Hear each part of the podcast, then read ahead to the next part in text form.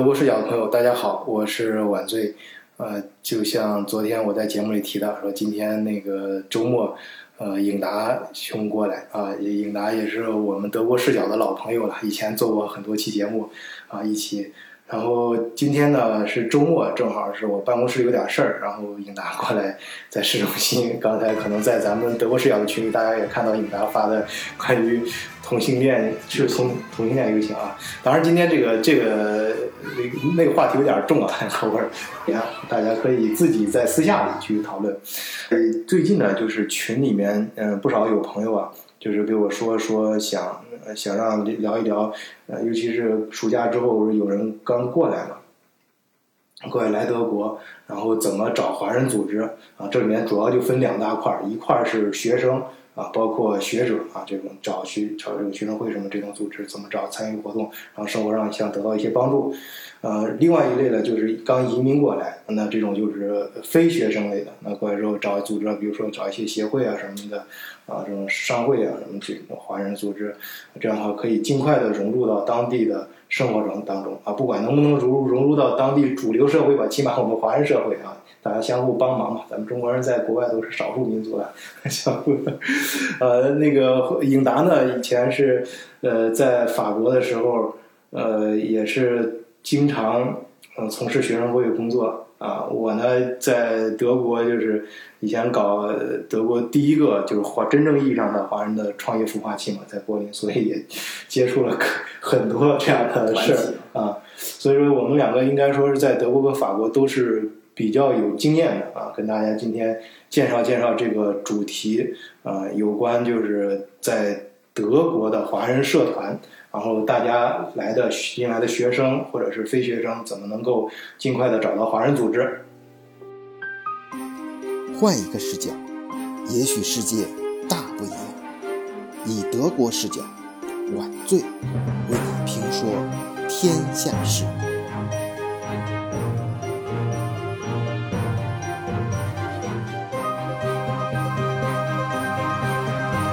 啊你这样，你还是自己先给大家介绍一下吧。你在法国是，呃，你刚来的时候是怎么找到这个学生所说，或者你你经历的主要是哪些学在法国的学生会组织？嗯。好的，我到我在法国到法国是零五年到法国，所以呃，而且到了第二年零六年我就开始加入这一些社团组织。那么一开始是学生的身份，所以的话就先从这个学联开始。所以如果是学生朋友的话，就是很简单了。这个每一个国家都会有一个这个使馆，下面会设教育处，对吧？教育处就直管的这个学生学者联谊会。那么大家留学生要去登记的时候，你就可以顺便问个这个。他们学联的联系方式，然后每年一般就开学之后开始招新的这种，招新的这种社团招新一样的，可以参加学联。不管你去注册或者你只是参加活动，都可以。那么我就是在到的第一年，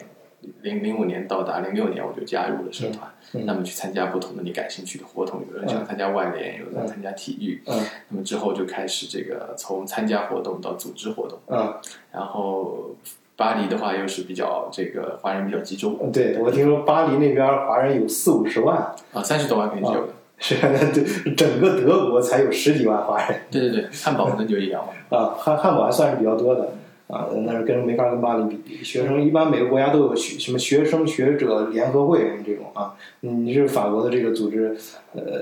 你你我记得你是也是当过主席是吧？呃，没有，我当时是巴黎学院副主席。啊，巴黎学院，巴黎学院副主席，然后就是也是主要就是做很多做一些活动，因为那边的这个社团做的时间比较长了。这个巴黎学院应该是在欧洲都算成立最早的之一吧？对，这个，但大家像那个，我稍微插一嘴啊，就是大家不要今天那个颖达穿的是有一点呃度假的感觉，是因为明天颖达就要去度度度假了，然后今天正好说过来看一眼。其实颖达呃是非常商务的一个人，是现在也是在一个美国大公司里面做呃。工程师是吧？然后关键这不是关键，关键是以前我跟有一段时间跟你拿着同事，我们一块儿去德国这边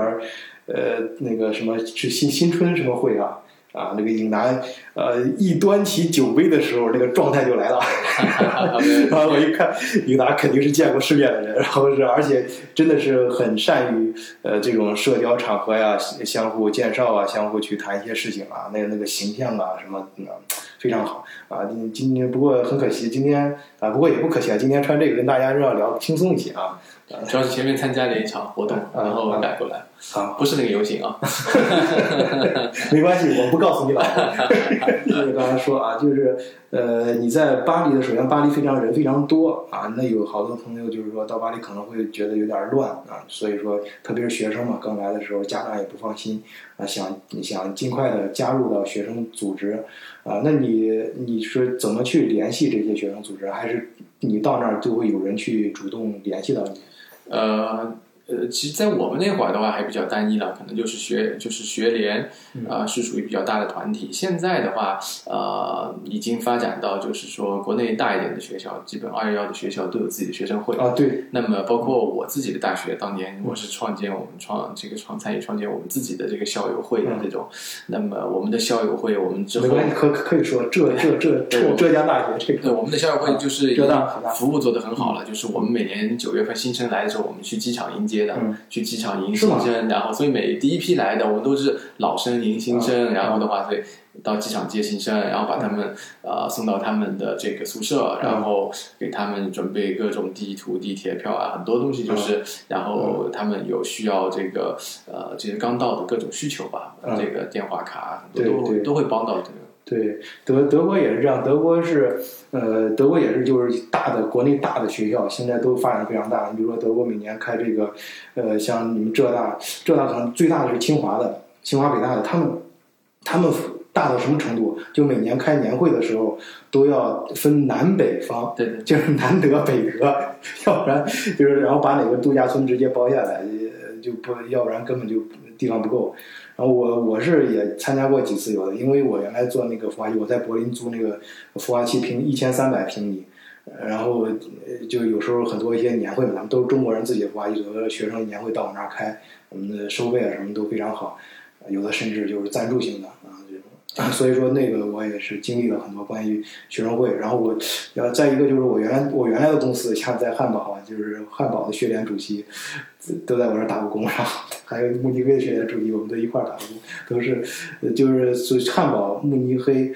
柏柏林林学联主席我都很熟，以前的啊，现在的新的不知道了，总之我就知道很多事。所以那个时候我们就我得到的感觉就是，只要你在德国啊，你要进正规大学里面，就稍微呃不要太偏的啊，就是中国人有点中国人大学，你进去之后，你作为新生啊，你赶快找中国人，找人你特别是老生，你一问啊，学联马上就人家就会联络你，而且呃很很乐意主动联系你，因为国外中国人少嘛，我刚才说咱们都是少数民族。啊，我一般因为有啥活动啊，还需要拉一拉人气，所以说人人头很重要，是吧？你你你遇到过这种拉拉拉人头的事儿吗？以前办什么活动的时候？呃，那这种可能就是有时是呃有一些需求的，比如说要参加一些特别的这种什么春节啊，嗯呃或者是什么国庆啊、这类的活动，可能我们会会去这个动员一下这个。呃，刚才刚才你说的那个，呃，我纠正一下，我觉得德国的这个校友会的话，人数最多的应该是同济大学，同济的啊，对对对，德国是对，同济大，学最多。统计那个，然后法国的话是那个武汉那边的大学人比较多，也就是一个是华中科技大学、嗯武汉大学，因为法武汉和法国的交流特别多，嗯。然后这两个校友会人数众多，然后下来的话，也就是就是传统的这个这些二幺幺大学都还是有比较强大的这个校友会势力，而且校友会还有个好处就是学联的话，大家很可能是要到了这边以后才开始参加，嗯因为他们在国内很少去搞组织，嗯。但是校友会的话，因为他们国内有更庞大的、更组织的更好的，所以的话，很多在校学生他们是在国内大四出国前就已经在加入了我们的群，哦。然后的话再跟这边的学长学姐请教，从他租房子，然后换钱，各种信息已经准备好了，一过来就有人接他了，所以的话已经传那承上了。那那就是说，可不可以这样理解？就是现在呃每个大学的那些国外的这些学联组织，就是类似于一个公益性免费的中介机构了啊，就中介办的事儿，他基本上也都都都能帮你办了。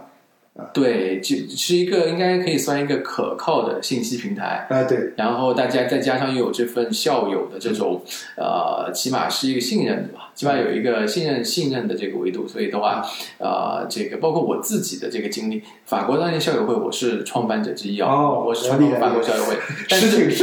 但是我也是我们 我我我这自己也是受益人。嗯我三年三年那个三年前我从法国搬到德国的时候，嗯那我也是很快的就找到了我们德国的校友组织。啊然后这个呃包括我第一次来德国找房的时候，还是这边一个呃，你你你也认识我那个学妹叫嫣然那个学妹她当时来在这个汉堡，我第一个过来见她就是她。是吧？对，然后就是说，然后过来当时人生地不熟的要找房子啊，就是在咱们公原来那个对对对，那那那个小那个小女孩很好，那个小女孩，对，她是我的学妹，她她是我学妹。呃，那我们这样，我们旅店像呃，你们像学联啊，你你我们就是全年来说最重要的哪些常规性的活动都有？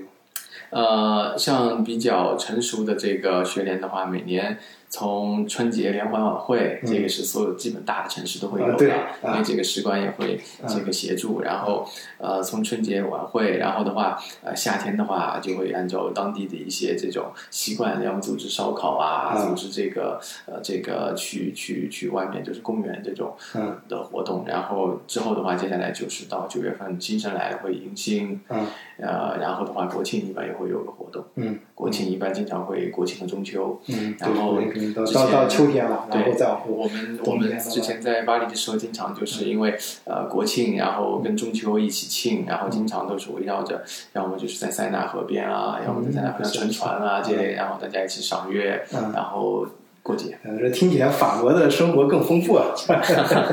德国，德国上次雨达跟我一块儿去德国使馆，呃，不，这这里边有有有有有使馆的朋友在听咱们节目，是这样，就是呃，都不错，都不错啊，各有特色，各有特色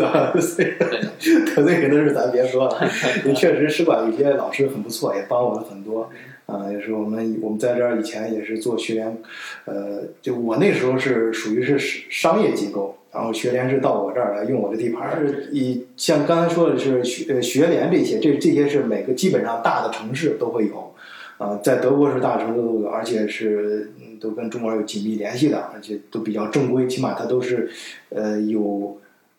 嗯。使馆有备案，而且有背书的，就是对它不是说是社会上什么人都可以嗯过来当这个学员主席的，这个学生会里面办公起码都是经过筛选的啊，正儿八经的。所以说大家到每个大的城市呢，就如果你是学生的话啊，这这相比相对来说，这个公信度还是比较大的。啊，你要遇到有些人个人性格缺陷，那是另外一回事儿啊。对，对于正正正儿八经的信息是没没问题的。嗯，那么对于不是学生的呢，我想主要就是参加一些什么协会啊，对，这这个那巴黎因为华人多嘛，也是这个哎，这样这个我来核对一下，你看巴黎法国是不是啊？肯定有计算机协会啊，这种就是你你就看你你对什么行业感兴趣啊，你就找这些协会是肯定有的。计算机协会就现在最热门的什么呃，一般几大学科的什么化工、材料是吧？这这个呃机械呃，然后是电子啊，电子什么这种，就是几大学科，你大学里面经常见到的学科，这些都是供那些，一个是你上学的人可以参加这些协会，你是这个专业的；另外你在社会上从事相关工作的也可以参加这些协会，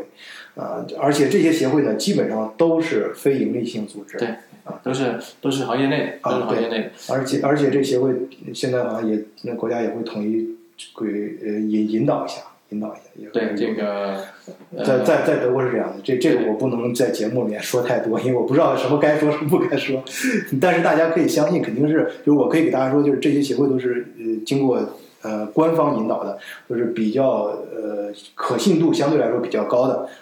对，应该不说会员的这个层次和这个呃嗯。平均水平都还是基本上是在海外的这个这个行业里面已经有工作经验的、立足了的这个华人。嗯，对，啊，这样，咱们那个德国视角还是大家都比较喜欢听故事，让你让咱们一人说一个吧，你你咱们你先说一个你经历过的比较有意思的活动，或者你组织的或者参加的。呃，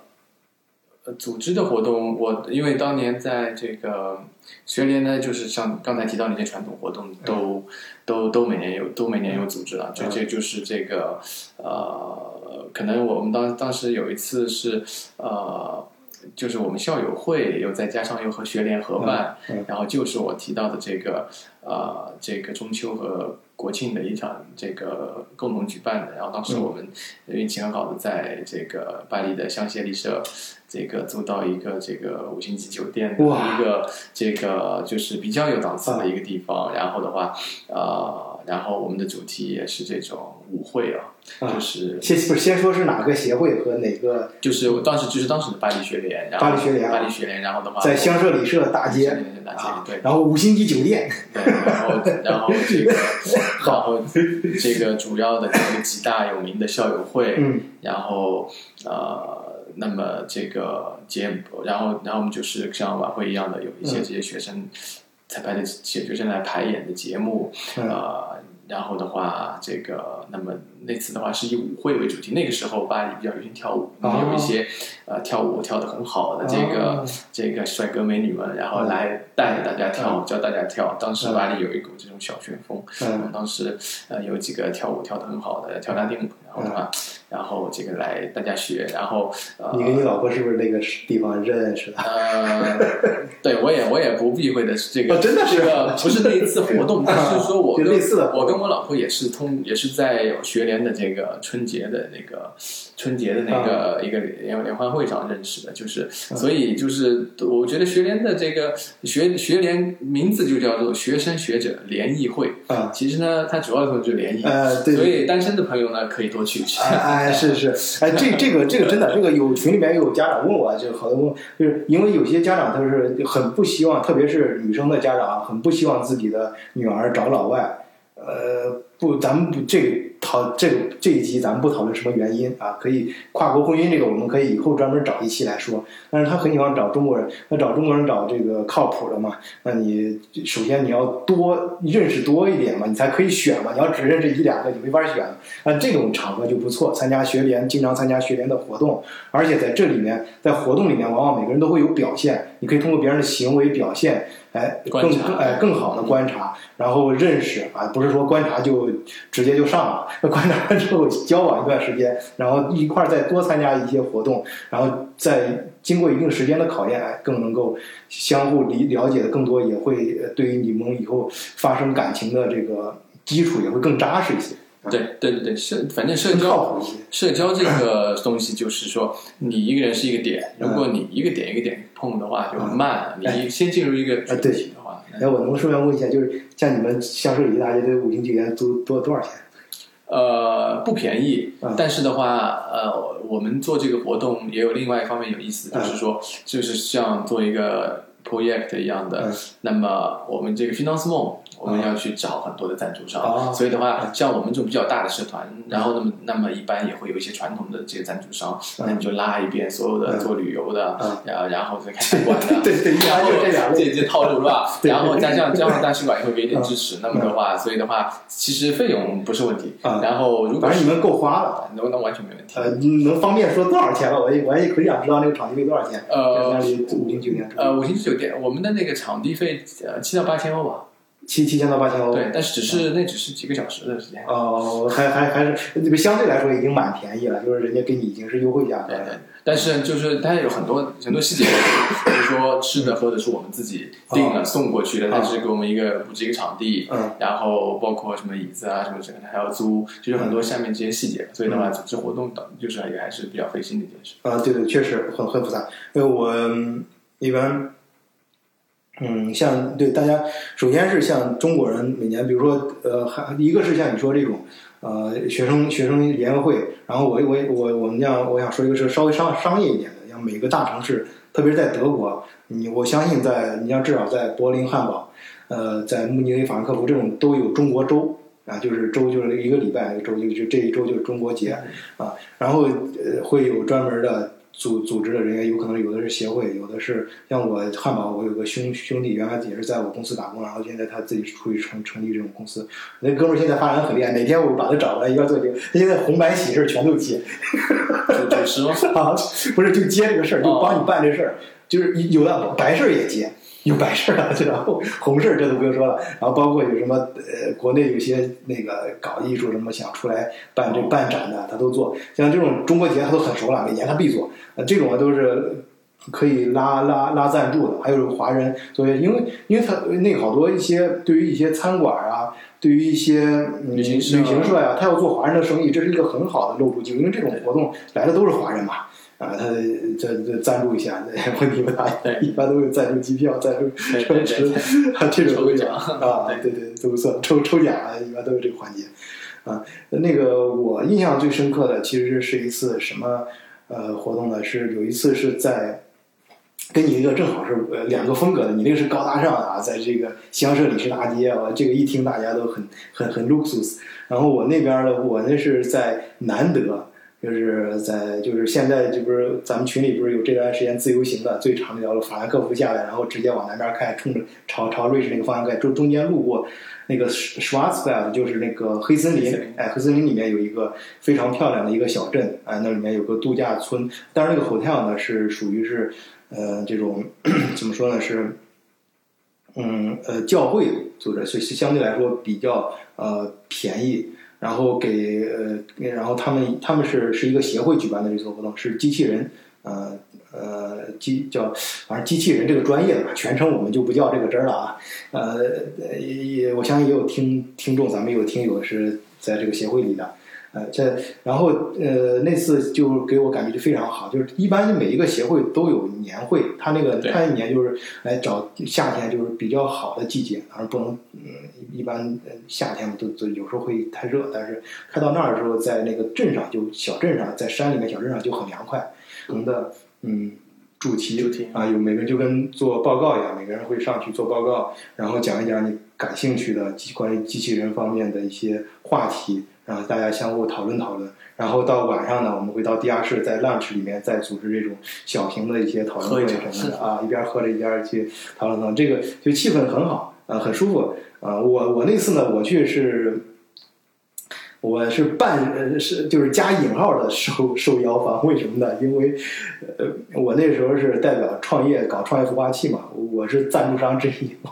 协会 就是刚才你说那个什么要饭店赞助的，要那个中餐馆赞助，旅游公司赞助的啊，我们那个机器人协会他就找我这一人就是一类人找找赞助，就是我们是搞这种创业、科技创新、创业孵化的，比较同同方向的，然后给一点赞赞助，然后呃，然后就是说。但是学生嘛，大家都很朴实，我们给了一点但是对给我的待遇非非常高，对，一般就是最官方的那个人讲完就我去讲，然后我讲完就是刚开场的时候啊，我讲完就你看这个顺序就能排出来地位嘛，然后我讲完才轮到他们，然后非常当然这个。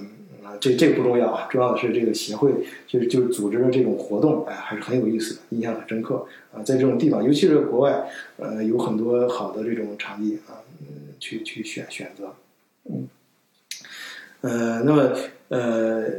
在这个协会里面，假如说啊，我们刚才说了是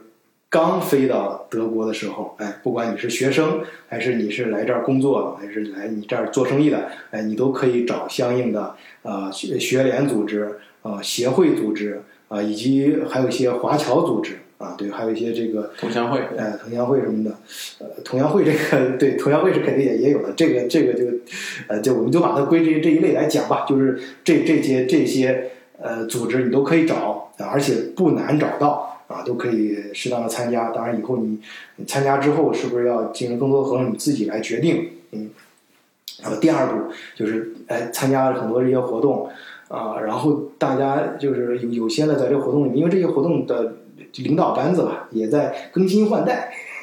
假如你也是呃，有的时候可能会碰到这样的机会，你会是上面有人找你，他说，哎，这我们呃需要新的这个血液注入呀，这个你来参加，我们帮我们一块儿来管理这个协会吧。哎，这个时候呢，你会你你对他们有什么一些忠告吗？就是他要不要去参加这个协会？因为他会不会会不会耽误自己的学习？参参加学联主席学联活动的话，会不会耽误自己学习？然后对自己有没有有哪些好处？有哪些弊病？就是有哪些不好的地方？呃，呃，我自己的体会的话是，啊，反正还是应该每一个阶段目标很明确的去选择。嗯就是说，呃，如果是学生阶段还比较刚来的时间不长的话，可能你的需求要么是找对象，嗯，要么是学，要么学语言，对吧？对对对那么有针对性的去参加你这个跟你相关的这种呃这个这个团体，嗯。就是说要么可以帮你找到好的、好一点的对象，是吧？这个优质理工男，嗯。要么你可以去找这个语言好的人去练语言，那这可能找外国人多一点。嗯。然后之后可能等你呃快到毕业的时候的话，大家开始愁的又是找实习、找工作之类的。嗯。那么这个时候可能你更需要的去是去找这个啊、你的校友会啊，嗯。或者是说你所在那个行业的协会，这样的话可能比较容易的就直接有一些实习的 offer，、嗯。然后工作的机会啊，工作信息，对对吧？然后，如果你选择的是比如说经商啊，嗯呃，这个这个找一些社会上的机会的话，那嗯么你肯定应该去对接一些商会，嗯然后和这个专业社团，对吧？嗯。你你如果是比如说你要去呃开餐馆，你要去开办公室，嗯。啊、然后这个问问法律啊、公司相关的信息，那么嗯。你就进这种专业的社团和这个这个呃这个这个公司就商会商会的然后是对，。那些些呃，至少别人的经验你可以吸取一下啊，就是先搞清楚自己的定位啊，自己在呃什么阶段啊，然后清楚你你的需求是什么，然后你相应的去参加，然后你再去做决定，你要不要参加的更深啊，你对要不要去嗯，然后接触更多的资源，嗯。好，你然后你有没有在这个协会里面，一还有没有什么你印象很深刻的，你见过的什么人啊？觉得你印象很深刻的？那我们因为当时活动非常丰富了，嗯这个呃或者非常搞怪、非常搞笑，总而言之很有特点的人。你现在闭上眼睛都想起来这个人。呃，可能可能后来就是更多的一些是，呃，我们以有一次我们办这个办校友会的活动的时候，呃，那么当时是我们我们这个轮到我们法国来承办全欧的那个年会，嗯。就是刚才你说的年会，我们除了本国的年会，我们现在嗯。欧洲轮值，嗯。搞全欧的年会，嗯。那么当时我们请嘉宾。然后我们给巴黎本地一些有名的这个学校一发邀请，嗯。结果我们请到了很多有名的校长，包括哦。诺贝尔得奖，哦，就还有诺贝尔来参加我们的这个论坛。我们自己搞一个这个这个跟这个教育科学相关的论坛，嗯。然后来了很多这种嗯。呃巴黎本地高校的这个领导，嗯。啊、这个科研界的一些权威，嗯。然后就是说呃国的，然后这个全欧的校友有过来，国内的校友有过来，然后当时活动做了以后，大家反响都说这个水平很好，这嗯。个很有收获。嗯。很有收获，就是呃，我我我在这边的做这个活动的感觉就是，可能呃呃这边跟国内有一点不同是，这边的这个特别请老外，嗯。请老外很比较容易请，就是你只要是一个正式的团体，一场有意思的活动，嗯。那么你可以向所有有名的这种专家去，嗯。只要他嗯。他们有有时间时间，嗯。然后他觉得你这个话题他感兴趣，啊那么他就过来跟你分享。哦对对你可以去找诺贝尔奖、菲尔兹奖，呃，这些领域的这个，当然对，这但但他们是程度很满，他们是对，说说到这儿，必须跟大家说一下，这是我自己亲身经历的啊，一个，因为搞得我当时这这件事说起来很，呃，就是也是让我很尴尬的一件事情。就当时是国内一个厂家，就是想请这边一个专家学者，去找一个小兄弟说帮他们做翻译啊什么的，帮他们去去找这个人，然后找了之后，关键是。你看，国内找了之后，人家那个专家本来人家是非常诚意的，就说，哎，他开始过他那个行业，就是他那个厂、他那公司做的这个东西啊，啊，他要有一个技术方面感兴趣的东西，跟人家想交流啊，因为他要他当时是也是呃他们当地的一个类似这样的一个什么论坛什么的。本来人家那个是呃非常就是说，人家德国那个专家是很认真的啊学门专家，然后呃就是也正在交流过程中，然后最后他不知道怎么回事，那个中国那边呢，就是是想省这个中间这些钱呢，还是怎么回事？反正最后就说你去就给我那个小兄弟说啊，说你去跟他说，就是说我们再多给他点钱，但是呢，不要呃只用他的名，他人不用来了。啊，嗓音不好啊，就是他就是再多给他点钱，然后他说他人人不用来了，然后呃我们就是要用他的名，然后让他的名字呀，他再给我多给点信息，然后我们把他的名字什么的放在这个网页上，哎，就是出去这个做宣传的时候，我们可以对外做做做宣传啊，然后再给我们一点什么呃输入一些信息，哇，他这个。然后那个小兄弟也是很实在的一个人，我记得一个给我找的小兄弟人不错，很靠谱嘛。然后他就刚来，也没什么经验，就这样直接就给人家说了。因为作为中国人对中国人这个很容易理解，你一说他就懂了。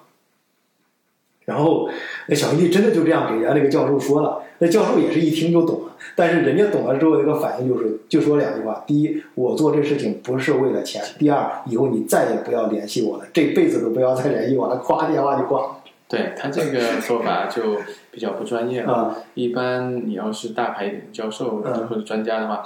你联系的可能你一般可能联系到联系到他的助手或者是他的这个助理和这个秘书啊，那么他肯定就是要审核你这个活你这个组织的性质、活动的性质和主题，他也会给你约法三章啊。从宣传的角度啊，包括最终最终的报道，可能要先发给他审稿，才能够这个见到外面，甚至有有的他就不愿意宣传的，所以对，大家大家要切记啊，这个东西就是说，呃，商业行为可以理解，但是切记跟呃欧洲的学者打交道的时候，他们真的很讨厌非常注重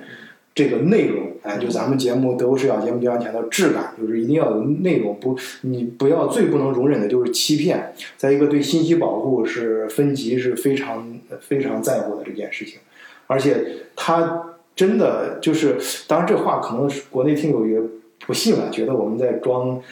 装叉一样，就是呃，嗯真的我感觉到，真的这边的很多学者教授不是把钱放在第一位，对啊，那有的那国内可能有些人喜欢抬杠啊，杠精说，那是因为你钱给的不够。咱这个咱这个不讨论啊，不反正我们的感觉就真的是，呃，嗯，真的不是把钱放在第一位。就像你刚才说的，有些可能很大牌的，他他觉得这件事有意义，不要钱他也来，啊，这这这这是可这是可能的。所以这这边我也顺便说一下，这个有有一些家长就问我这个申请学校什么的，就是就是你的孩子如果想来德国上学或者想去法国上学啊，想去读研究生。